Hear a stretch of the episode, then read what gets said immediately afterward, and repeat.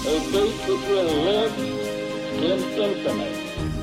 We hold these truths to be self-evident. that all men are created equal. War has at all times called for the fortitude of women. I regard myself as a soldier, though a soldier of peace.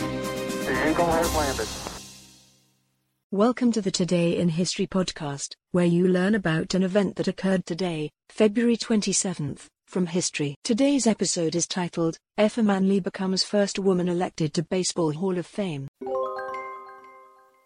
On February 27, 2006, baseball pioneer Effa Manley becomes the first woman elected to the Baseball Hall of Fame.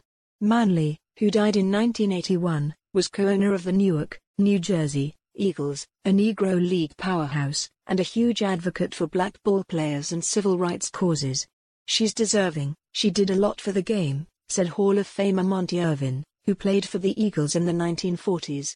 Irvin, who starred for the New York Giants in the big leagues, was among MLB's first black players.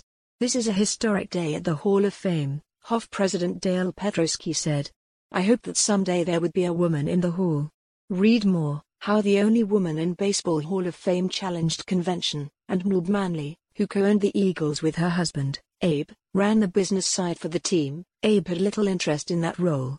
She eventually assumed many other duties. Little by little, I found myself doing more and more, and I finally just ended up completely involved, Manley said in a 1977 interview. In the 1940s, Manley feuded with the management from big league teams, who pursued Negro League stars after Jackie Robinson's signing with the Brooklyn Dodgers broke MLB's color line in 1947. General manager Branch Rickey, who signed Robinson, was among her adversaries. As baseball owner, Manley held an anti-lynching day at the ballpark. She did a lot for the Newark community, Irvin said. She was a well-rounded, influential person.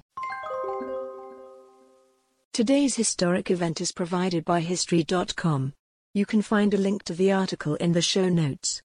Help support the podcast by rating us on your favorite podcatcher, or support it on Patreon by visiting patreon.com slash autopod.